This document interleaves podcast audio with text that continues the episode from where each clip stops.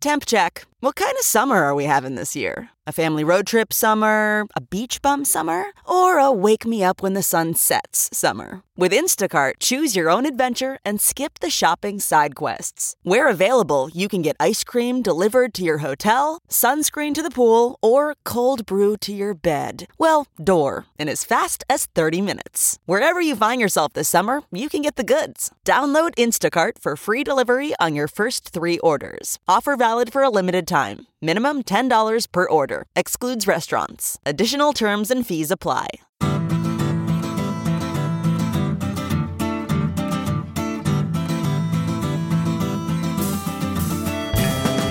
Welcome to the Sinica Podcast, a weekly discussion of current affairs in China produced in partnership with SupChina. Subscribe to SupChina's daily access newsletter to keep on top of all the latest news from China from hundreds of different news sources. Or check out all the original writing on our site at supchina.com, including reported stories, editorials, and regular columns, as well as a growing library of videos and, of course, podcasts. We cover everything from China's fraught foreign relations to its ingenious entrepreneurs, from the ongoing repression of Uyghurs and other Muslim people in China's Xinjiang region to China's ambitious efforts to eliminate poverty. It's a feast of business, political, and cultural news about a nation that is reshaping the world. I'm Kaiser Kuo, coming to you today from Chapel Hill, North Carolina. China's ambitions in space have been in the news a lot recently, and especially in the last couple of years. Just three months or so after the Perseverance's landing on the surface of Mars, something that, like many people I know, I watched in real time, uh, China landed its own rover on the red planet. The Tianwen spacecraft entered Martian orbit in February, and then on May 14th, its lander unit touched down on the Martian surface. And just a little over a week after that, the Zhurong rover exited the lander and rolled out onto Martian soil. This followed on some other notable Chinese accomplishments. You know, in January of 2019, China was the first country to land a craft on the far side of the moon, incorrectly known as the dark side of the moon. It's actually just the far side. And a, a rover called the Jade Rabbit 2 the, started sending data back to Earth. And in late 2020, the Chang'e 5 brought back the first moon rock samples that we've seen in uh, four decades. China's space program, of course, has not been without controversy. Listeners probably recall that very recently the first stage of a Chinese Long March 5B made an uncontrolled reentry, thankfully landing in the Indian Ocean and not on a populated land area. In this time of intensifying bilateral competition, Chinese successes in space are raising anxieties in some quarters here in the U.S.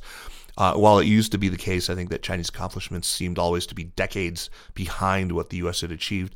It's clear that the, the gap has narrowed appreciably. Uh, the Zhurong lander happening, you know, so close on the heels of Perseverance's landing on Mars might have driven that home for some people. So on today's show, we're going to be discussing China's achievements in space, its ambitions in both the near and long term, its challenges, and the reactions that it's provoked from other spacefaring nations, and especially from the United States. To tell us about all this, I am delighted delighted to welcome Andrew Jones to Sinica. Andrew is a reporter based in Helsinki, Finland, who over the last several years has become the go-to reporter writing on China's space program. He has contributed reporting on the topic to many, many major publications, and I am glad we finally managed to get him on the program. Andrew, welcome to Sinica. Hi, Kaiser. Thanks very much for having me. Oh, it's my pleasure, absolutely. Andrew, let's start off with how you ended up becoming, as I said, you know, the foremost English language reporter who is working on Chinese space exploration. I mean, you'd think there'd be a lot of people writing on this topic as important and, and, and frankly as sexy as it is, but as it turns out, that's just not the case. Tell us about your own background and, you know, the confluence of interests that led you uh, to the enviable place where you are today. Well, that's kind of a, a long story in which it's clear that I really didn't have any kind of direction. So uh, I think the the very first thing would be falling in love with space when I was about three years old, mm. seeing some pictures from the Pioneer or or Voyager spacecraft, you know, in, in the mid 80s. And it was kind of mind blowing to see those kinds of things were out there. However, growing up in, in rural Wales wasn't really the kind of hotspot for space activities uh, and so on. So I, I kind of lost that interest and uh, passion for space. Uh, that, that kind of came back to me when being faced with having my own, my own children. Um, I was kind of thinking what, what kind of made a big impression on me. And Space, I realized, was something which helped to give a big picture view of things, uh, which I found was very important. And also just being fascinating, you know, in, in its own rights. So I oh, started reading you know, children's books about space and planets and, and so on to, to my eldest child. Started getting into it myself, so listening to podcasts, trying to follow reports more and more. And this, this kind of came at a time when I was working as a journalist without any kind of clear direction. There was a interregnum where there was no editorial guidance. So the ESA Rosetta mission, which went to uh, a, a, comet, I think this was around 2014. Right. Yeah, so I got interested in this, started rep- just following the mission, reporting on this. Anyway, it changed the direction. So, can we report on China? Well, okay, sure, but I have this space bug. So, I asked the editor in chief if I could see what's going on with China's space program. This is, you know, around 2015. And to my surprise, there's actually lots going on. I mean, we heard about the odd Shenzhou crewed mission, which would be, you know, big news. But otherwise, lots of launches, lots of plans, very little coverage.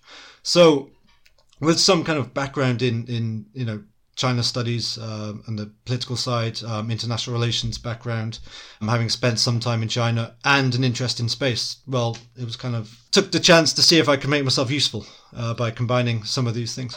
What, what do you think accounts for the dearth of coverage, or the, the, the, the very small number of individuals who actually have made this their beat? Well, I think that there's there's a, would be a few factors. One would be that China traditionally hasn't been seen as a major space power. It actually started off in you know the very early days of the space age. China was there involved. So already in 1956, we had uh, Qian Xuesen heading back from the USA to China under you know quite what those circumstances were. I'm not quite quite I'm not quite sure I can untangle those yeah. quite properly. But from those early days, that was pre Sputnik. So this is like a year before Sputnik and the, the launch of the the space age. So uh, and Enlai approved a space program, which was basically to design missiles to deliver nuclear warheads, which is much the same rationale as the United States and the Soviet Union getting into space, as it were. Right. So, right. bit of a backstory, but with the Cultural Revolution and so on, and the, the weakness of the economy, China didn't really get its act together for quite a few decades after this. So I think it was a matter of perception. The other thing is, it's very difficult to gain insight into the space program and to actually come across clear information, especially in English. So it was, I, I would imagine that it, it was, you know, partly just practical difficulties and partly perception and so on. But um, I think that's going to be not going to be the case for much longer in terms of interest. Yeah, you'll have some competition. You know, I mean, during the Cultural Revolution, we did, you know, establish contact with the Trisolarans. Let's not forget that. Oh, of course, yeah. a little inside, you know, three body joke there. But anyway, um, so the governmental agency in charge of China's space program is called the China National Space Administration, the CNSA. Would would we be right to think of it as simply the equivalent of NASA or you know the European Space Agency, or are there, as I suspect, maybe some differences that we should be aware of? And and maybe you could give a quick overview of it, you know, a history of it, where it sits in the bureaucracy, its budget, maybe, or what ties it has to the to the Chinese military. Right. So when we, we think of what countries are doing in space, we tend to think of the, the national space agencies. So that would be NASA for the Americans, Roscosmos for Russia, European Space Agency, JAXA for Japan. For China, it's a little bit different. So we, we have the China National Space Administration, but this is more of a front office, like an international face to China's space program. Uh-huh. It's actually a very small organization with maybe a, you know, a few hundred employees, it doesn't have the major decision making power that you'd equate with with NASA. So CNSA sits under SASTIND, which is the State Administration for Science, Technology and Industry for National Defense, which itself would be under the Ministry of Information and Industry and Technology. So, right. yeah, and that again would be under the State Council. And the understanding is that there would be some small leading groups at the top of the party, which would be making ultimately the major decisions as to where resources are going and why. So the the state council um, and, and party leadership really has a much bigger role in it, a much more direct hand in CNSA than say the uh, White House would in NASA. Yeah, absolutely. You see, it's just a few hundred employees. That's uh, probably surprising to people. Uh, and what are these these people tend to be drawn from you know the ranks of uh, the aerospace industry? Are, are they Air Force people? Are they from you know uh, the RPAL, the Second Artillery Division, or what, what, where would they be from? Well, I think for CNSA that it would be more on the on the science and technology side. Um, and one major part of the CNSA would be look overseeing the the exploration side of the Chinese right. space program. So you, you could kind of break normally space programs into the civil, military, commercial, and science and exploration side of things. So CNSA is more focused on science and, and um, exploration. I would say that the one major actor, which is the most important in terms of following closely, would be a state owned enterprise called the China Aerospace Science and Technology Corporation, or CASC. And hmm. they would have around yeah.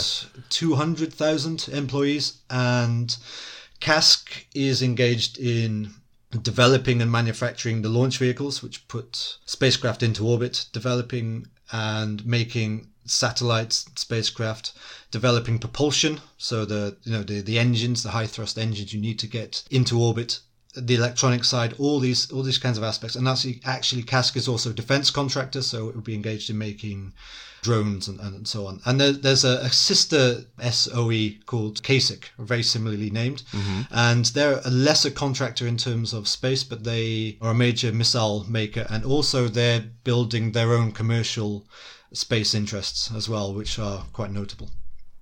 That's, that's fascinating. Andrew, what motivates Chinese space exploration? Here in the U.S., uh, I think we tend to frame it in terms of strategic competition with the U.S. Uh, the, the idea that you know China, uh, by dominating space, will it will confer some advantage on China militarily. Beijing sees space as an area of American vulnerability. Is is this something that Beijing talks about openly, or is this something that we just simply infer or impute? I think looking at the level of kind of public discourse and, and uh, the coverage that we see of China's space program, the in Western coverage, the the notion of China's space endeavors being primarily military is something that we, we see a lot. I, I think that that's these kinds of perceptions we have of different countries' space endeavors are quite deeply ingrained. So when we think of NASA or the Americans in space, we tend to think of the International Space Station and the exploration missions and astronauts up at the the ISS. Mm-hmm.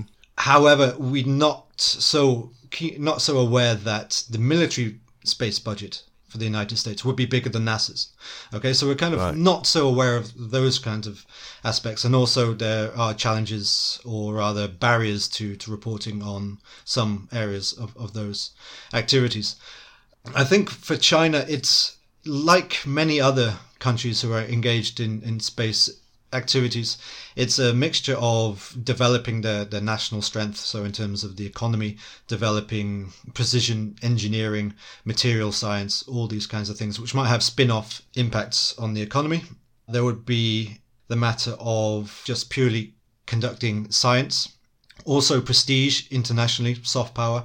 Um, and I think one of the major aspects here is domestic legitimacy, which may be more of a consideration for China than for other countries. Excellent. I mean, so in other words, it's it's very much like uh like it is in the United States. Andrew, maybe before we plunge ahead, let's let's let's talk through a list of the major missions and accomplishments of China's space program. You know, maybe you can organize them as you did uh, earlier, talking about you know the the uh, uh, ones that are, are primarily space exploration, commercial, civil, uh, what have you. Um, and you know, I think a lot of our listeners will have heard of any of these things, like you know, Shenzhou and Chang'e and uh, Tianwen and Tiangong and Beidou. But with all these Chinese names, it's kind of a jumble. I think a lot of people will uh, be a bit confused. So um, let's let's talk about what some of the major undertakings in space exploration have been to date. So some of the earliest endeavors which China carried out were developing satellites for particular applications for example, remote sensing or then weather forecasting. So, a country so vast as China, which has suffered massively from floods and droughts and so on, uh, would benefit uh, dramatically from from better understanding of the weather conditions. So, the the Fengyun satellite constellation, which they are still building out. I think they're going from the, the 1980s and they're still developing new and, and better satellites now. Mm-hmm. Those are something which have contributed greatly, not only to the understanding for meteorology in China, but also just for, for people's daily lives. Then you'd have a newer system like Gaofen, which is part of the China High Resolution Earth observation system. So this is a, mm-hmm. a, series of satellites at different kinds of altitudes, which are returning optical and synthetic radar imagery to provide high resolution and medium resolution images of, of China and surrounding areas, which can be used for ascertaining resources, for urban planning, for disaster avoidance and risk mitigation, all these kinds of applications. One of mm-hmm. the more recent ones, which I think w- would have been very prominent in the news last year was the completion of a Beidou satellite system, which is basically China's answer to America's GPS. Yeah, yeah, that's right. So I think we're all very aware now these days of how important GPS is in. Uh, Couldn't live without it. yeah, so China's interested in the, the kind of downstream applications from this and the revenue generation, but also, um, and I think this is a major part of China's plans in the decades ahead is that GPS and Beidou they are extremely useful for the military. So for guiding missiles, for controlling uh, drones, for being able to project your forces globally and be able to coordinate these forces. So that's something which China as a, a growing power with you know a growing footprint across the world, being able to actually deploy forces or just to be able to coordinate its its ships and so on and submarines. I mean, the, this is something that uh, you know a, global power can't really be without, and obviously this has um, strategic ramifications which other countries are going to be keenly aware of. Sure, sure. Okay, so that's the civilian mostly, or mostly dual use, but mostly civilian. What about in just pure space exploration? So, in terms of exploration, I think China's first forays into deep space would have been the, the, the Chang'e missions, which are a series of, of lunar missions, which were approved in the, the early 2000s. And they started off by wanting to send an orbiter around the moon to, to map this. And they used a backup Chang'e 2 in 2010. And this carried out um, a greater detail of, of, mapping of the moon, but then it was sent on to an extended mission and it carried out a flyby of a near Earth asteroid called Toutatis, which was an indication that um, China would be looking to kind of push the boat with with its success successive missions. Following that, we had the Chang'e 3 landing with the Yutu uh, rover in 2013. Mm-hmm. So that actually that lander spacecraft is still just about functioning. So that's quite an impre- impressive feat. That's like almost eight years since the landing. The the rover i think it lost mobility in its second lunar day so right i remember. Yeah but tragic. still it still functioned um, its science payloads um, and the, the vehicle itself still functioned for i think, think two and a half years. So again that was an impressive thing. So after the success of chang'e 3 they went for something more ambitious, which hadn't been done before, which you mentioned in the introduction, which was to send uh, Chang'e 4 to the far side of the moon. And what's notable about this is that the far side of the moon never faces the Earth. Right. So if you want to operate a spacecraft there, you have to have some way of communicating. So they sent the ahead of the, the launch of this mission, I think in May 2018, they launched the uh, Queqiao relay satellite. And that's at um, a fascinating point in space called the Earth Moon Lagrange Point 2.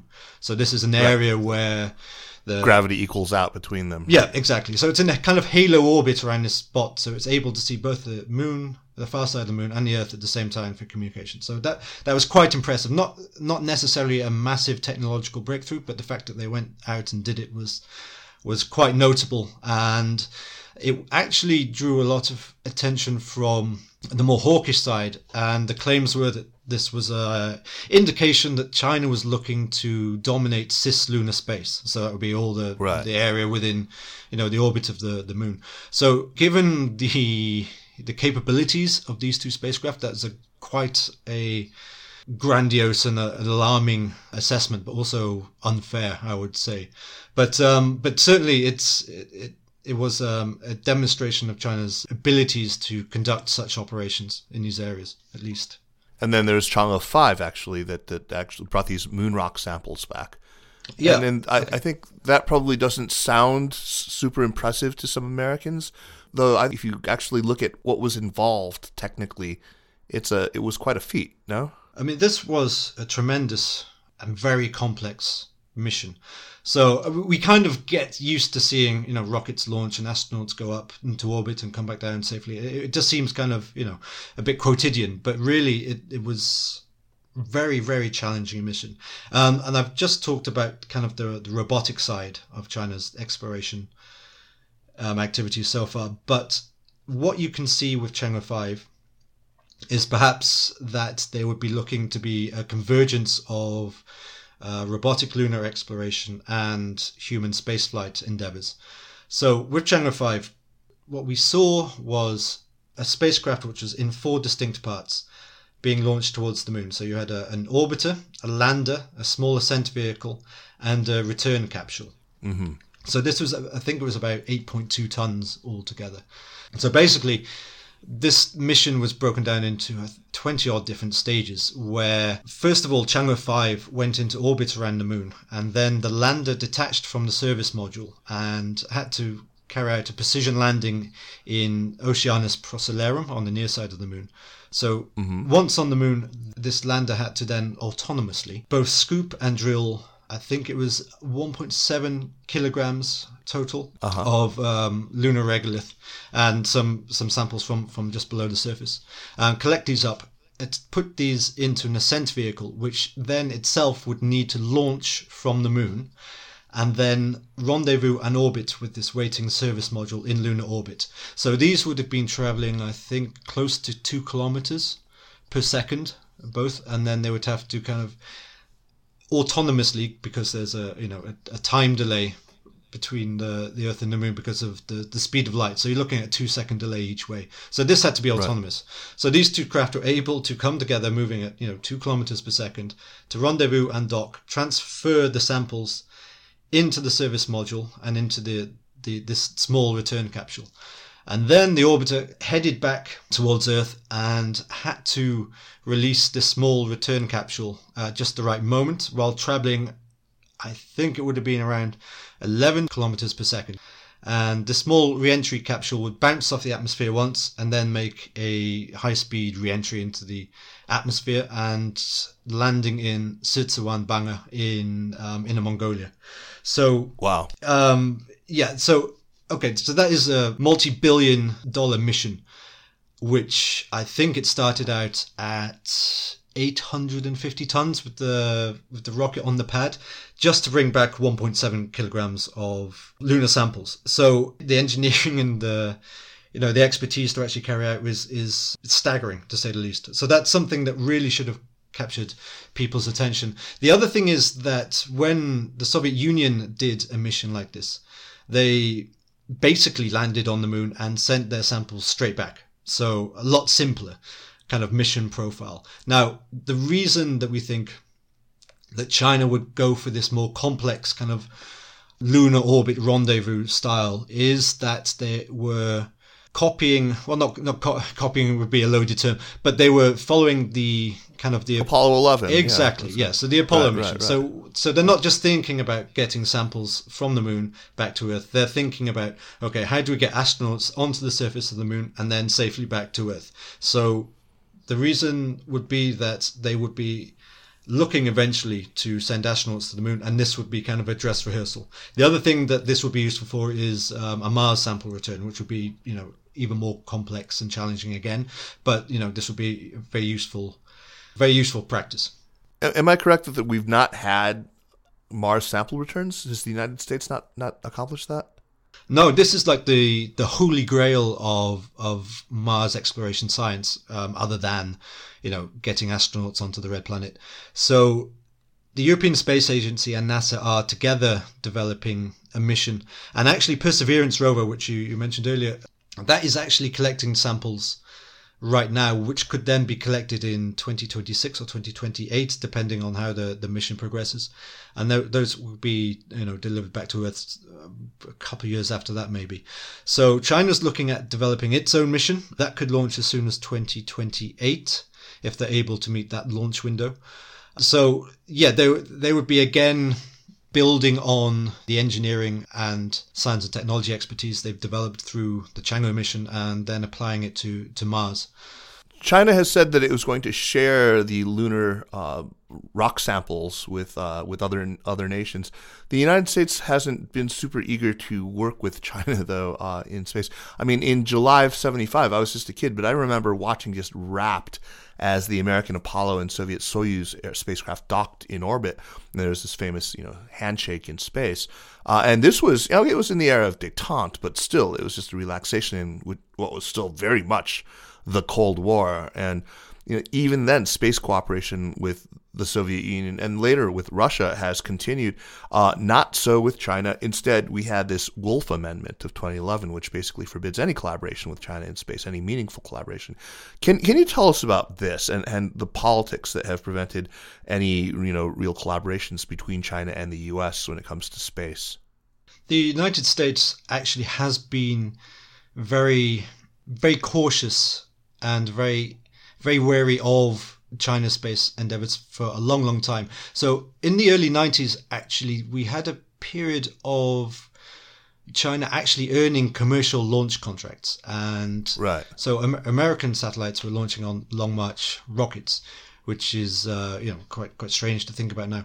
But there was a case where there was um, a failure, a launch failure. And I think it was something to do with the satellites not separating from the spacecraft properly and there was a case where the the American companies actually kind of helped with the post-mortem of the of, of, the failure and giving some assistance. Now the, the thing is there that if you're able to deliver satellites or more than one satellite into into orbit, that's te- kind of technology would be kind of dual use, where you could imagine those could be used for multiple independent re- re-entry vehicles, which would be delivering nuclear weapons. So this was this this was a matter which led to something called the the Cox Report. Uh-huh, I remember. Yeah. In the late nineties.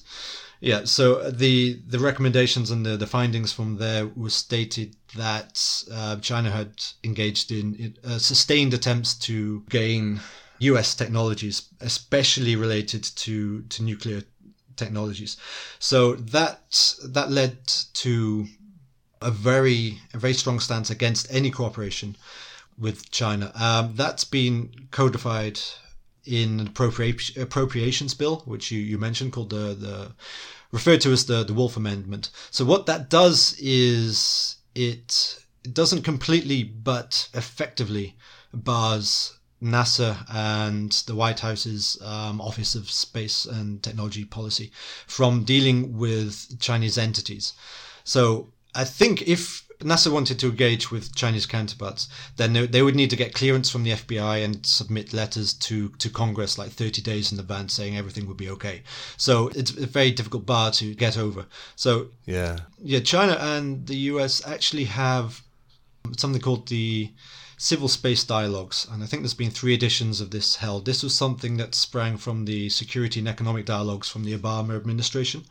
Um, I think mm-hmm. these are these are ongoing. There was one held in the Trump administration, and uh, there was an edition which was cancelled due to COVID. So um, the Biden administration hasn't said if they will continue this yet. Uh, the State Department, which kind of organizes their side of things, they they haven't actually uh, reached a position on this, as far as they, they've told me.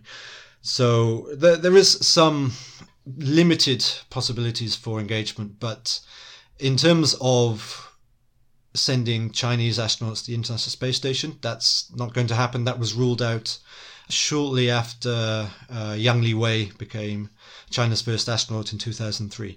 So while other other players were open to to China joining the ISS project, the United States, you know, effectively uh, prohibited that. That's why we are now seeing the the construction of China's own space station, which started with the the Tiangong. Uh, yeah. With, yeah, the the Tianhe uh, module was launched April 28, I think, and we just saw uh, Tianzhou 2, which is a cargo spacecraft, arrive there a few days ago. So, I mean, you mentioned Yang Liwei just a little bit ago, you know, the first Chinese person in space. But it, it, feels like to me that every time China does something in space, there's this chorus of people who want to, you know, belittle the accomplishments uh, as just doing something that the Americans or the Soviets did 40 years ago. I mean, in the case of Yang Liwei, yeah, I guess it's it's true, right? You know, he, that was 2003, and Yuri Gagarin was what 42 years before that, in 61. Uh, I imagine you hear that a lot. What does this get wrong, or is this correct? I mean, is it correct that China is simply reduplicating things that have already been done by other spacefaring nations? Yeah, that's a that's a that's a good insight, and it's something that we we see often in terms of uh, you know social media engagement on these topics. Um, article comments and so on. So, in a sense, you, you did have two two superpowers blazing the trail in space across the you know 50s, 60s, 70s, and onwards. So naturally, China, if it wants to become a major space player, and it clearly does, it's going to have to tick off a lot of these boxes as well. So it will kind of um, just naturally look like they are, you know, copying or following. And there are some aspects to the Chinese space program, like the Shenzhou spacecraft for astronauts is, you know, similar to the Soyuz, and that's because there was um, some level assistance from from Russia in the early 90s to help China's um, nascent human spaceflight project get going. So there are things like this. The Tiangong um, space station complex is kind of reminiscent of the the Mir space station. So there are these these kinds of things. However, I think the the important thing here is that China said in 1992 or approved in 1992 this plan, this long-term plan for uh, space station. Okay, so they had to develop a launch vehicle capable of safely getting astronauts into orbit without the, all the, the vibrations and the you know the the, the G loads that you would do with a normal satellite. It had to have a spacecraft which could which had life support capable of keeping astronauts alive, but also getting them back through the atmosphere. Right. Yeah. So what what they what they did is they set very long term plans, and they eventually, I mean, almost thirty years on, they are delivering on those plans. So I think it can be a bit short sighted to just say, oh well, they're just copying or just um, doing what's done before. I mean, there there are clear directions and clear major plans which China has and which they are partly because of the the setup they have under the Communist Party of China able to kind of take very long term approaches and deliver on this. So it's yeah, it's it's I would say it's foolish, particularly if you are um, concerned about what China may be doing in space in the long term. It'd be foolish to simply you know dismiss dismiss these achievements. I mean, even right, even right. though some of these things have been done in the 60s, for, for, example, Viking landed on Mars in the 70s, but it's still a tremendous right. challenge. So it's an indicator of, uh, you know, some very sophisticated technologies. Indeed. You know, I mean, there's always a, a dark interpretation of China's intentions when it comes to space, but the secrecy with which China uh, as I suppose with most countries, the secrecy with which it conducts a lot of these activities seems to encourage this kind of interpretation. Um, one example is that these these Yaogan satellites that China has launched. Um, some 30 of them over the last 15 years and you know it would say that these are for measuring crop yields and things like that but the US military very obviously thinks otherwise what what I guess let's let's get a benchmark how secretive are countries about uh, you know the payloads that they put up in, into space. Is it unusual to be secretive? Is there more reason to be suspicious of China here? I think it, it largely depends on the, the kind of missions that countries are engaging in. So uh, there are UN conventions which China and other countries have signed onto where they you know agree to contribute to a register of objects in space. So they will you know give some kind of indication of what the payloads are you know how big they are and, and what they'll be doing. Right. Um, however, countries are also allowed to launch classified payloads. So typically, Americans, Russians, Chinese, if they are launching something which has you know clear national security implications or objectives, then it's a classified payload, and we'll maybe find out the name of it. We won't get to look at it, and that is about it. So that's that's kind of standard practice. So that's not terribly alarming in itself when when countries do this. However, China is really not very transparent at all when it comes to certain missions, and also just in terms of dealing with any kind of public activities re- regarding the space program.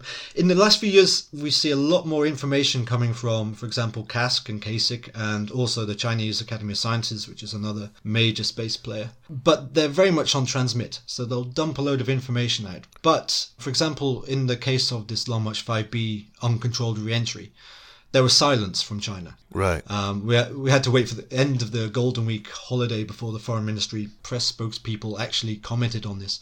And then the first time that. You actually broke that story, didn't you? Yeah, I did. You so, were the first person to yeah, write my, about it. my So, apologies Can you for that. that? I mean, no, no. Uh, really, I- it, it's interesting that. You know, so, how how tell me tell us how that whole episode played out. You said I remember that it happened. It was announced just like it was like the Thursday before Golden Week started, right?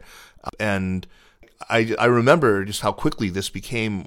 You know, an obsession in, in the American media. What happened there? What and uh, was there real cause for, for worry? I mean, it was an uncontrolled reentry. Why was it uncontrolled? What was particular about this launch that made it so that the first stage of the rocket was going to begin its descent actually from outside of the, the Earth's atmosphere. Yeah, so there's there's a lot to unpack here, and also it must have been a very confusing event to follow, and also with the you know the speed of this and size of this rocket body, it could have been quite quite alarming. Yeah. Basically, this is a version of China's largest rocket, and most rockets, when basically when, when you're trying to get into orbit okay we might think of okay rocket just trying to go up. But the thing is that you what you have to do is you have to reach close to eight kilometers per second. You have to go fast enough so that you basically miss the earth and keep going. So the first stage of a rocket will typically do most of the kind of heavy lifting through the atmosphere and then to get rid of that dead mass so you can go faster you'll drop that um, empty first stage and then a second stage and maybe a third stage will continue on to you know to accelerate and hopefully achieve orbit. Now the, the thing is, most first stages will not reach orbit orbital velocity. Right. So the the plan will be that you know they fall just short. So that means that when you launch a rocket, you can kind of define where this rocket will land safely. So we'll put out navigation warnings, and this particular area of the sea will see something large fall into it, and that's the end of it. Um, for the Long March 5B, China designed a rocket so that the first stage and well they used four side boosters as well to help get the, the speed up there but they designed it so the first stage actually went into orbit and then the the space station module would then you know raise its orbit slightly so that was unusual Was that because the payload was heavy or because what was the, the, the need? Why, the need for that? that that's the thing. We're not quite sure what the design choices were. So these were these design choices would have been made 15 years ago, and if China was able to come and come out and say, "Well, this is why we made these particular design choices," um, it would make things a lot more clear and maybe a lot more understandable. However, we, we had silence for, for a long time. So Well, we had some strident deflection as well, right? after yeah things got quite ugly. So basically what ha- what happened was the this long march 5b first stage went into orbit. Now they performed the first launch of this in may 2020 and the same kind of thing happened. So i was watching to see if the same thing would happen if they would launch this first stage send it into orbit but then not be able to deorbit it. So once it's done its job, if there's some remaining fuel and you're able to restart the engines, you could actually make a safe reentry and you could pin not pinpoint, but you could have a particular area in the ocean where you'll bring down this rocket body. And that's actually there's actually a place in the South Pacific which is known as like the, the spacecraft graveyard because that's typically where if they if they're capable you know countries launching things and bringing something back into atmosphere will try to you know try to land their their spacecraft safely. So the thing is, this Long March 5B went orbital. It wasn't able to deorbit itself, and looking at where we were able to prove this was looking at orbital data which is provided publicly by the US military. So after a launch they will they will post some details on what they've just tracked in orbit and be able to assign a name to it, these kinds of things. So we're able to see that there was something up there, which was Tianhe, and that had raised its own orbit into where it wanted to be. But also, this rocket body was still there, and it was coming down slowly. So rather than re-entering fast, its orbit was decaying due to atmospheric drag. And also, we're able to find um, someone on Twitter, I think it was in Japan, had actually took a, a, film of Tianhe passing overhead. Uh, uh-huh. You, if, if you go into the if you go and look up, up at the, the night sky, you know in the hours just after dusk, you if you stand around and watch for five ten minutes, you'll actually see a satellite go across the sky, which will Sure. Yeah, just look like a, a, star, but it's moving slowly. Take about five minutes to go across the sky. And so, five minutes after Tianhe, there was something which was flashing every few seconds. And that was this uh, Long March 5B. So it was not only was it up there, but it was kind of out of control. It was tumbling, which, you know, explained the, the flashing. So it's okay, we know this is up there. We know it's not under any kind of control after it's done its job. And it's going to be coming down when atmospheric drag decides it's coming down. And how, how did you figure it out? How did you what what put you onto the fact that, that there was so you'd seen that, that they'd launched a 5B uh, in 2020 and you knew that that had an uncontrolled reentry as well. So you what were you watching when they launched when you heard that there was, there was another 5B launch? Yeah, so reporting on the the space station module launch itself, but then following to see what the rocket would be doing afterwards, to see if it would, you know. Mm-hmm. Um, in, in May 2020, there were parts of it, it actually passed right over New York and then a few minutes later actually uh, re entered over the Atlantic Ocean, and parts of it, according to local reports, actually damaged. May cause some minor damage uh, in the, the Ivory Coast. So this was something that's like, okay, this this is something that happened before. There was some kind of repercussions. Um, we weren't aware of any kind of public uh, complaints from Cote d'Ivoire to China about this, but this might have been kind of settled, kind of back channel kind of kind of thing quietly, which would maybe suit both partners. So yeah, it was it was an interesting question to the space community. Okay, are they going to do this again? So it was just a matter of proving is this up there? Is it under any kind of control? When it would be coming back down? So yeah, using this orbital data and, and kind of um, observations, it was were able to prove that it was up there and it was coming down slowly. So this was something that the then NASA administrator Jim Bridenstine actually criticized publicly last year. So mm-hmm. China was aware of there being a bit of a public backlash about this kind of practice, but it didn't do anything to to kind of address this. Yeah, and, and as you say, the press, the the foreign ministry sp- spokes people, yeah, they, they came out with some quite strident language and uh, accusing individuals of hyping the matter and so on. So some of this comes down to uh, normally for an upper stage, so not the first stage, the upper stage may well come down uncontrolled way, and but it's small. Yeah, but normally they're a lot right, smaller. It'll burn up. Normally yeah. they're a lot lot right. smaller, and there was a case of a, a, a SpaceX Falcon 9 re-entering over over the Washington State not so long back, and because people saw that, it was reported. Oh, look at this! This is you know this lit up the sky and so on. It wasn't wasn't reported as a threat. However, the Chinese one was. So from the Chinese side, they were kind of like, well, look, this was the upper stage, and it, this is a normal practice. So why? Oh, they they claimed this was the upper stage. Well, it was the upper stage, but it's also the first stage. So it depends on how you define what the upper stage is. So some of it is a bit of semantics in there. The thing is that I China see. did not do. They did not at any point come and say, "Well, here's the orbital data we have. Here's what we think will happen in you know plus or minus one days. Here's the design of the spacecraft, which would actually help."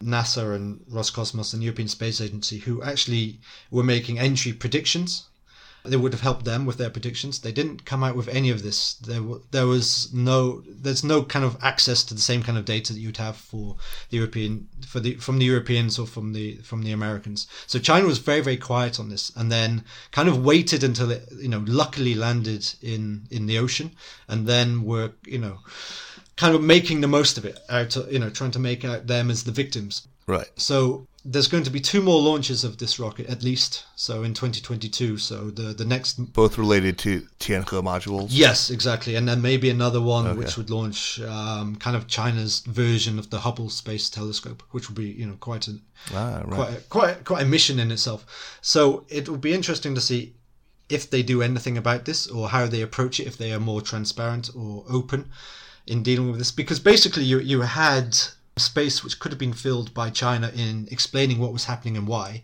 It was being filled by Jonathan McDowell, who's a, an astrophysicist and also um, someone who tracks space activities. So he was kind of um, going on TV and radio all around the world to explain what was happening. And really, it should have been China that was you know, taking these steps as responsible space right. power to say this is why it's happened.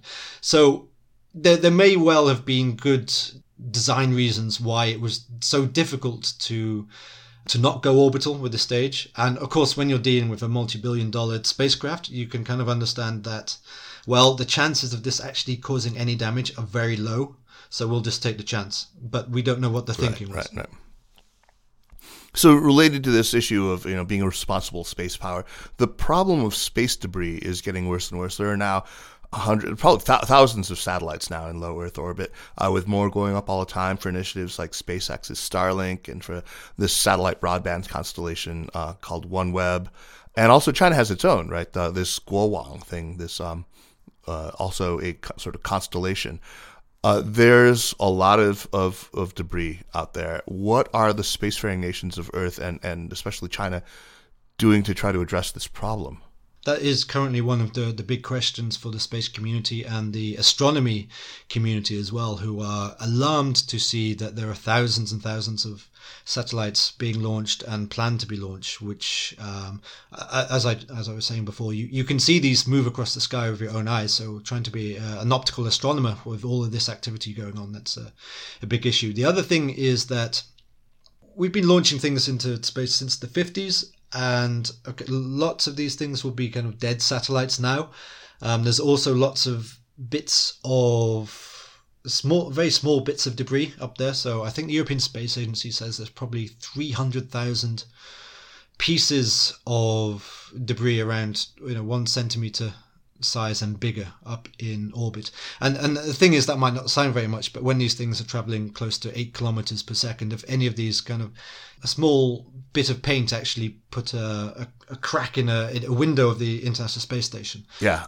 So th- these are very serious things. So talking about these mega constellations, the more we have up there, the greater the chances are of a collision, which will create lots more debris, and the this would basically threaten the ability for countries to exploit uh, low Earth orbit for you know for all kinds of reasons. So um, it, yeah. it's not quite it's not the same kind of if you've seen the film Gravity where you know there's this catastrophic cascade of events and very quickly you know the whole of low Earth orbit is unusable. It's not quite like that. It's more of a, a long term climate change issue. And what we need to see is that and countries and companies who are engaged in these activities, they need to be able to communicate in a very timely manner and to have codes of practice as to what to do if there's a potential collision. So as we say, uh, as as we were talking about before, there are on the ground we have optical and, and radar kind of observations to track objects in space and able to make predictions of if there's going to be collision or not.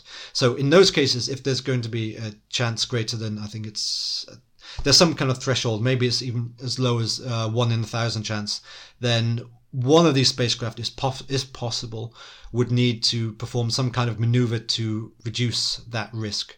So at the moment, we're seeing companies and countries launching and planning these mega constellations, but we're not sure how it's going to play out. So we just talked about China's lack of forthcoming with information and so on. So this this is another big concern. There was actually China as part of its drive to develop a commercial space sector.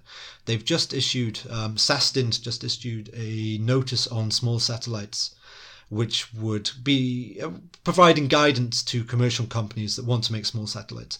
And there are actually measures in in this notice which would be very useful for preventing collisions and for mitigating any potential damage. So things like draining batteries, being able to maneuver to some degree, being able to deorbit within a certain time frame after launch and end of uh, end of mission. So that that's encouraging. It's clear that China takes this seriously, but the communications, given the global nature of these systems and these applications, it really needs to be a much more coordinated effort. Yeah, yeah. You mentioned private space companies, uh, the guidance that they're being given now. Uh, these get a lot of attention here in the U.S. Of course, there's you know Elon Musk's SpaceX, and uh, probably the most prominent. But there's also Blue Origin and Virgin Galactic, and you know dozens of, of others that maybe aren't as PR forward or as sexy. But what about in China? Um, is space space clearly isn't the sole preserve of state-owned enterprises anymore? There are private companies now getting involved in satellite launches and so forth. Yeah, that's right. So you mentioned Elon Musk and Jeff Bezos, uh, Blue Origin. Um, also, companies like Planet Labs, who have a constellation of their own uh, Earth observation satellites and providing lots of optical imagery for a range of users. These companies gained attention in China and they realized that, okay, well, we have these big state owned enterprises, which have been very useful for carrying out very long term missions and projects, that companies like SpaceX and, and Planet Labs are able to be much more agile. They're able to be much more innovative and to draw funding from elsewhere. So in late 2014, there was a policy shift which meant that the space sector, particularly the small launch sector and uh, and small satellites, would be opened up to private capital. Um, what hmm. we've seen since then, I think there I've at least 20 companies who are involved in developing launch vehicles or their engines. Um, some of these most notable ones would be Landspace, which made the first launch attempt, I think it was 2017 or no, 2018. OneSpace, uh, iSpace, so lots of, uh, you know, word, lots yeah. of space here. LinkSpace was another one. Um, Okay, so you have companies like Landspace and iSpace, OneSpace, which were kind of the first on the scene, and they were developing um, more simple, solid launch vehicles, which would right. be you know very light lift but able to get some kind of satellite into orbit. They started out with this. They have you had a company called LinkSpace, which were trying to go straight for the more complex liquid fueled launch vehicles and also being able to land them like like the SpaceX Falcon 9 and you've also seen a, a new wave of launch companies including Deep Blue Aerospace who are also developing aiming to develop um, liquid launch vehicles which are able to send an ast- uh, a satellite up into orbit but then also land the the first stage of the rocket and then be able to reuse it so it's very much trying to kind of keep um, seeing what's going on in america and trying to to keep up and develop capabilities which would drive innovation, be a boost to the economy. Um, there's actually lots of provinces which are looking to attract these kinds of companies. In in um, in Guangzhou, actually, there was um, they're trying to form a cluster where you have a spin-off company called CAS Space. Uh-huh. Which is developing solid and liquid launch vehicles, but they're also being based in an area which is also being able to attract um, the Geely Automotive Company to to base its own space operations there. So Geely is trying to build a constellation of satellites which would be able to enhance the signals you get from Beidou. So instead of kind of having meter precision, you'd right. have centimeter precision, which you'd need for for autonomous driving. Exactly, right, right. and also for right, data relay. So they have kind of realized that there's potential for satellite internet and and these kinds of applications under the guidance of of the, the state council following decisions in 2020. So yeah, you have car makers now in China also trying to, to get in on this. Um, you, you also have satellite companies as well. They're looking at the same kinds of things like optical remote sensing, radar observation data, and these kinds of things, and also companies like Galaxy Space who are trying to develop a broadband constellation for 5G services. Aha, uh-huh, aha. Uh-huh. Andrew, let's let's talk about some of the missions that CNSA has planned for the future. I mean, you've written about a, a for example, a potential Jupiter mission, including a possible landing on the outermost of Jupiter's Galilean moons, Callisto.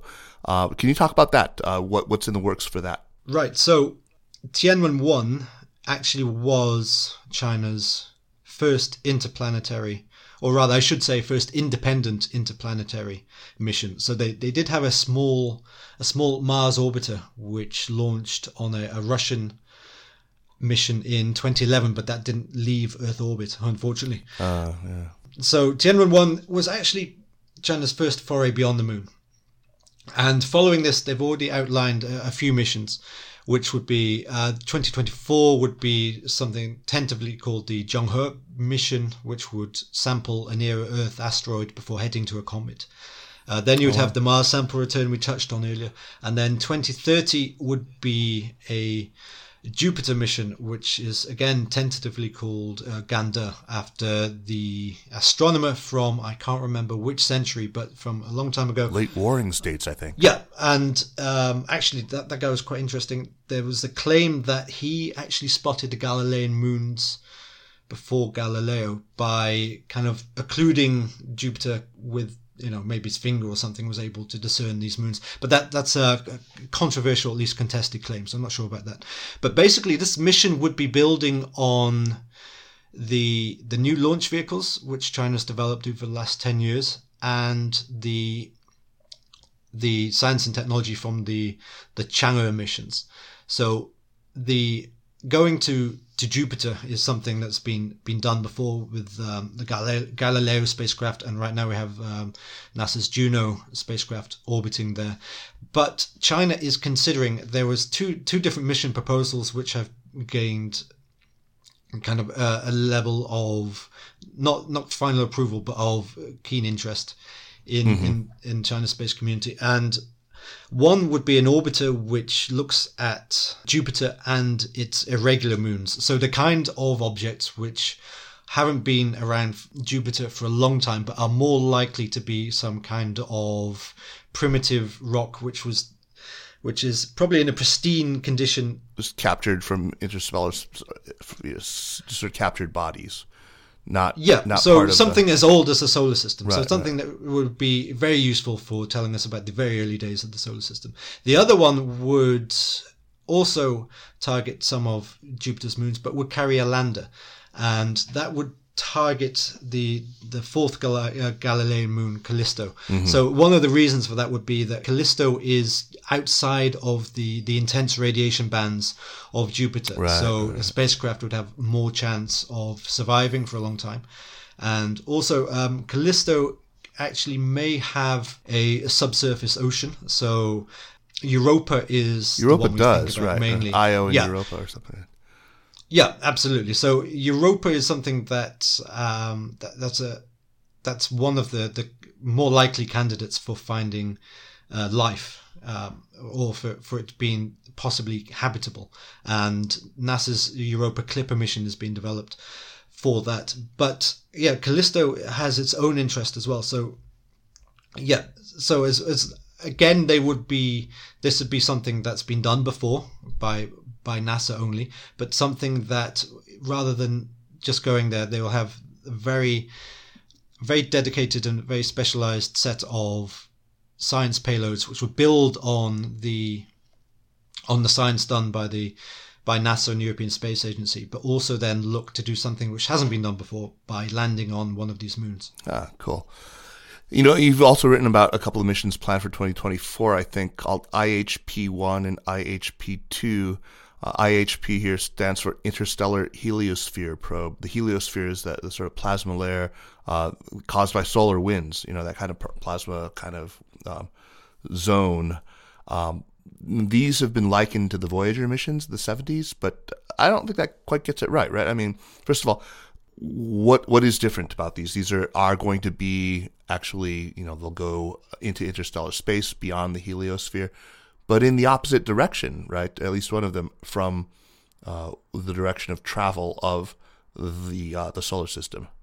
Yeah, that's spot on. So okay. again, this would be one of the missions where people would think that okay, well, this has been done before, so why would you do Voyager again? Now, the thing is, Voyager was a mission which took advantage of a particular arrangement of the planets which happens once every 170 years or something like this so you're able to use two spacecraft to visit all the all the outer planets slingshotting around right Exactly, and which inspired someone like me to actually, you know, become interested in Yeah, space. yeah. So, um, yeah, so so, evocative. I the- mean, the, the golden record and all that stuff. That's just so. That's totally cool. And also the plot of uh, one of the Star Trek movies. wasn't that one of the pioneer? It's like Was it- it was Voyager. Is pi- yeah, was it? I thought it was a pioneer spacecraft. It got blown to bits by a Klingon thing, or is that a different? Is it was. Um, Star Trek movie? they had actually found. Uh, they, they there was something called V'ger, which was sort of a corruption of Voyager.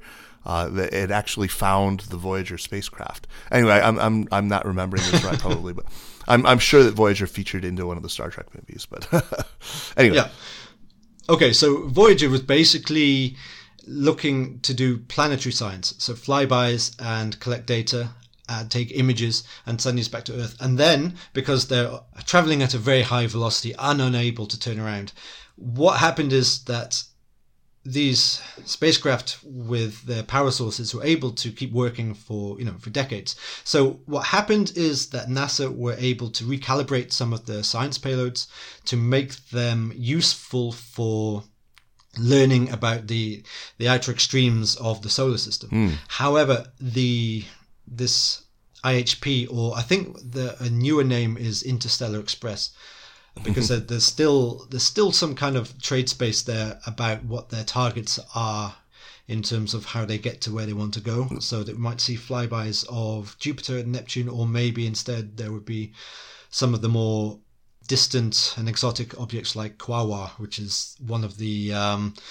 kind of small objects beyond Pluto of which have been discovered in the last couple of decades. Wow. So these would be using, say, Jupiter for a flyby to actually gain speed, and would obviously send back some interesting images. But the the the main goal of these would be to go to the areas of space, as you mentioned, the the heliopause. So kind of the area where the influence of the sun ends and the the interstellar medium begins, and try to ascertain if there is something called the, the hydrogen wall, uh huh. which is an area of space which is hypothesized. So the, these areas are going to be very, very tenuous. So there's no actual wall of hydrogen, but you know, a very sparse collection of particles out, out there, billions of kilometers away from from space. So yeah, again, looking to do something different, looking to be specialized to these these goals, and also, as you say, the spacecraft would be going not just to the head of the of the solar system, but also to the, the tail of the of the sun as it travels through the through the galaxy. So that that would be something again, which would add very useful data to our kind of understanding uh, of the sun and the solar system as a kind of plasma laboratory, as it were. Yeah. Another more ambitious part of this would be a proposed third mission, which would actually use nuclear propulsion, and that would travel perpendicular to the plane of the ecliptic. So that would be kind of like going, Up. you know, north from yeah, going up exactly. So so again, something that hasn't been done, something that would be of extreme value, and something that's worth looking at in its in its own right, and the kind of the kind of thing that should be emphasized more in China's in trying to gain a holistic understanding of China's space endeavors. So China has expressed an interest in establishing a permanent moon base uh, and is interested in the potential of mining of celestial bodies. But um, there's still, you know, a lot of debate about who owns rights to celestial bodies or whether they can be owned. Andrew, can you tell our listeners a little bit about the Artemis Accords, this U.S. leg- initiative on? I guess it centers on the moon, but I guess they will address some of these issues. And and is this something that China will be or has been invited to participate in in some way? The Artemis Accords were a project of the the the, the outgoing Trump administration. So the the initial plan was to try to get astronauts back to the moon by 2024, which would have you know an obvious um, political target, shall we say, in terms of the date. So that would be before the end of a second Trump administration. um, and also there there are there's lots of things going on with regards to the moon. So in the last 10 years or so, there's been um, the discovery of potential water ice at areas, potentially at the North Pole and more likely at the South Pole, where you would have water ice um, in permanently shadowed craters. So this would be resources which would be useful to, to astronauts for staying at this these particular areas of the moon in the long term, but also being you can split water into hydrogen and oxygen, and you right. can use that for rocket propellant. So that would be kind of a gateway to other places in the solar system. So this is looking very long term. Now there are a few things going on here. For example, the Outer Space Treaty, which was formulated in the, the 1960s, this declares that no country can own a part of a celestial body. So what we've had in the more recent decades is an understanding that okay maybe something like asteroid mining would be a possibility technically and otherwise. And you'd also have companies that, rather than countries engaged in these activities as well. So the artemis accords is an attempt to create some norms and principles of, of governance for carrying out um, lunar exploration and particularly an approach to resources. So try to kind of create kind of a customary sense of it's okay for a company to go and collect something and for that to be usable and to be profitable. For that company, so it's kind of trying to finesse the outer space treaty. Right, that's what it ve- sounds Very, like. very difficult to negotiate, renegotiate something like that these days. And it excludes China so far. I mean, they've got countries like South Korea and the UAE involved, but not China so far. Yes, that's right. So it's it's it's unknown at this at this stage whether China would want to sign up to this. It's likely that China would take a somewhat similar approach to um, being able to utilize deep space resources as set out in the Artemis Accords. Although my understanding is there are some reservations on the Chinese side. Um, in in the next few years, we'll see China actually approve its own first national space law, and hopefully in in there we will get an idea what China's approach is uh, to to space resources. So for now, Artemis is I think the eleventh country to sign was New Zealand Okay. which was um, in the in the last couple of days, and the week before it was South Korea. So those were the two two first countries which have signed under the Biden administration, which is uh, a, a strong signal that you know the Biden administration is carrying this this forward. However, a notable absentee to the signatories is Russia. Right. And what's happening at the same time is that China and Russia are looking to create what they call the International Lunar Research Station. And this, in, in its early phase, envisages a number of orbiters and landers going to the lunar south pole and carrying out a number of experiments and um, trying to map resources and provide data for a potential more permanent robotic base, which would be the the first stage would be Chang'e 8, which would be late this decade, and that would carry out tests such as in, in situ resource utilization. Um, for example, are you able to send a spacecraft to the moon, collect some regolith, and then use this for free uh, 3D printing? Huh. uh, for for construction Right. because I mean we, we talked about Chang'e five so the you know the challenges of getting into orbit and getting to the moon and landing and so on anything that you can actually make yourself on the moon rather than have to bring with you makes things so much more possible Yes, indeed. so yeah so water uh, 3D printing these will be these will be big That's fascinating. There's about a, a hundred more questions I could ask you about this, but uh, we'll have to have you on again many more times in, in years to come. Uh, and really looking forward to it. Uh, can't tell you how much fun this has been. First of all, tell people how they can follow you on Twitter and where they can read some of your work on, on the Chinese space program. Yeah, I'm on Twitter at AJ underscore FI, and I'm quite active there covering all, all, all aspects of the civil, military, commercial aspect, and it's a lot that's going on. So if you follow me, be prepared for a lot of nonsense you might not be kind of. Um, Well, I follow you, and uh, it's not a lot of nonsense at all. It's it's it's just fascinating. I mean, you're always Yeah. the person I go to first whenever there's anything that's happening about space. Uh, so it's it's been you know it's what a it's been a thrill to talk to you about all this stuff. It's uh, and we will have more conversations in the future. But let's let's move on now to recommendations. And before we do that, I want to remind our listeners that the Sinica podcast is powered by SupChina. And if you like what we're doing with Sinica and with the other shows in the Sinica network, the very best thing you can do to support our work is to subscribe to SupChina's daily email newsletter. It is really full of great reads on China delivered to your inbox every weekday. Great value for money. Sign up and spread the word. All right, on to recommendations. Andrew, what do you have for us?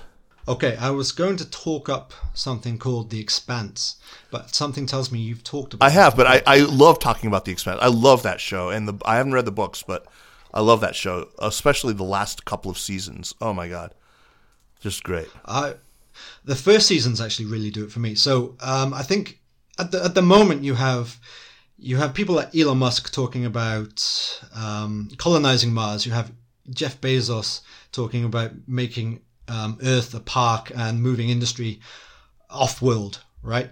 I think looking at the expanse is probably a more realistic setting for what might happen because you, you have they, they make an effort to kind of project some of the some of the societal issues and attitudes that we have now and what that would look like in a kind of civilization which has moved out into the solar system so you you have you have the the, the belters mm-hmm. the people who are kind of um, downtrodden in working on asteroids and living there and so on. Then you have Mars and Earth who are kind of at each other's throats over various issues. So that, I mean, that's a very, very, very, very interesting look at how things could um, to could turn out, but also just some some excellent sci-fi, and they they, they do make an effort with um, with a lot of the the science there as well. Yeah, I I just thought it was great. I I was rapt. I just devoured that whole thing and wanted more. Um, yeah, best sci-fi series I've seen in quite a while since Battlestar Galactica, probably.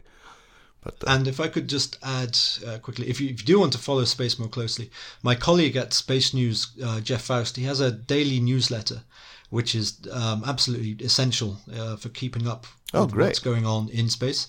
Um, another one would be the Axios Space newsletter, which is once once a week from Miriam Kramer, and that's uh, you know an excellent um, kind of roundup. Also, uh, you know, deep dive if if you want to get in into something which has caught your eye. And the other thing would be um, there's a podcast from the Washington Post, I think last year. Oh, it wasn't last year, but it was to commemorate the 50th anniversary of Apollo 11. Oh yeah, and yeah, that yeah. that is that I find that fascinating because that actually went and kind of deconstructed some of the myths that we have about the, the Apollo program, and that eh, from a you know cultural and socio-economic perspective and so on, as well as the technical side, that was really eye-opening, really really fascinating. Fantastic recommendations. So uh, my recommendation, uh, my my daughter, just by way of background, she is a burgeoning Tolkien fan, and uh, she's been asking me about some of the deep mythology. So uh, I, I had already, I think I may have mentioned on the show, I bought her both a Quenya and a Sindarin dictionary, uh, and lovely hardcover editions that I've just never, you know, had. I have these, these old ratty paperbacks that were falling apart, uh, but she got these really nice hardcover editions of The Hobbit and The Lord of the Rings trilogy. And I also bought the Silmarillion, uh, which I just spent way too much of my Memorial Day holiday, holiday weekend rereading. Uh, I'm, I'm, I've just finished the actual, you know, Silmarillion part of it. Uh, I, I last read it when I was about 15 or 16. And I mean, I'm surprised. I remembered quite a bit of it. I mean, I remember, you know, even sort of, you know, words like Nirnaeth Arnoediad and stuff like that. But um, last uh, time I read, I, I don't think I, I quite got how marvelous the language is, just the writing. I mean, it's just so inventive, but at the same time, it's just so familiar. I mean, it's just it's so um, it just has this kind of resonant, evocative, um, you know, epic quality to it. It's like Homer and the Olympian gods and Greek tragedies, but also like Beowulf and also Scandinavian sagas and also, you know, Shakespearean tragedies. It's all in there with this. I mean, it, it can be terribly, terribly ponderous and, and a little too, you know, I, there, I get that a lot of people are not going to like it. I mean, it's it's it's going to be a slog for people who aren't already kind of into that stuff. But uh, if you were a Tolkien fan when you were younger and either didn't get the Silmarillion as a teenager or just never tried, I mean, it's it's time to, to go back. It was, um, you know, of course, posthumously reconstructed from Tolkien's notes by his son Christopher Tolkien, and, and my brothers told me also by uh, this fantastic fantasy and sci-fi writer named Guy Gavriel Kay, uh, who who ghost wrote apparently quite a bit of it. It's it's great. I, I have just been thinking about it nonstop and and geeking out and just being able to uh, like experience this with my daughter who's now 17 uh, it's been a lot of fun uh, are you were you a tolkien guy andrew Um, very much so. Oh, yes. okay. I, actually, I actually just um, a few weeks ago finished going through the the Silmarillion myself. Um, I Oh didn't my God. get quite.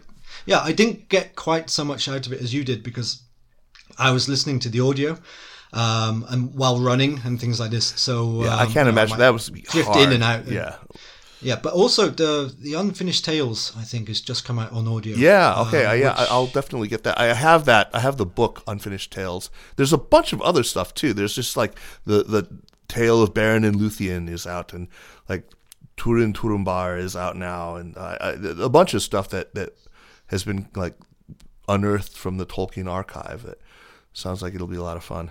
But yeah, well, God, are your sons yet, or your your children of of an age to start appreciating this stuff?